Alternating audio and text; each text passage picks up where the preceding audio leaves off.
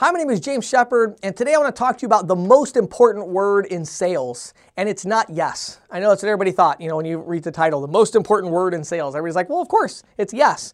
No, it's not yes. The most important word in sales is next. Okay. Now we've been doing a mini series. This is the last one in the mini series where we're talking about the structured sales process. And I want to talk to you about two times when you really need to use the word next to your advantage. Okay.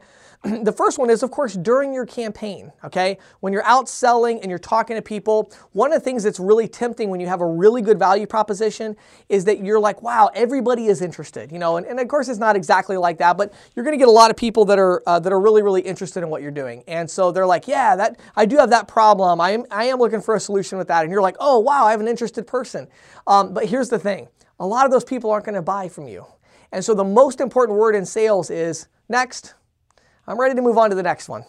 I'm going to go make a sale. Oh, this person's really interested. You know what you should do? This per- if you really think they're going to buy, do you know what you should do? You should move on to the next person. Come back and close the deal. That's fine. You have a next action step. Good. You have a next action step. That's next, right? But you should not go sit in your car for an hour and watch three Netflix shows of friends because you, oh, I think I just made a sale. Well, number one, did you really make a sale or did someone just say they were interested? Because that's not a sale. You realize those are two different things, right?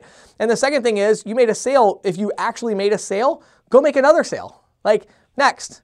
Just next, next, next. That's the most important word in sales. Now, also, if we zoom out on the bigger picture, campaigns. The important thing is next. Don't keep trying. You know, you get to that end date and you're like, oh wow, my campaign for pizza shops is over, but I still have seven pizza shops that are interested. I should probably focus on that for another week and try to you know get everything I can out of it. No.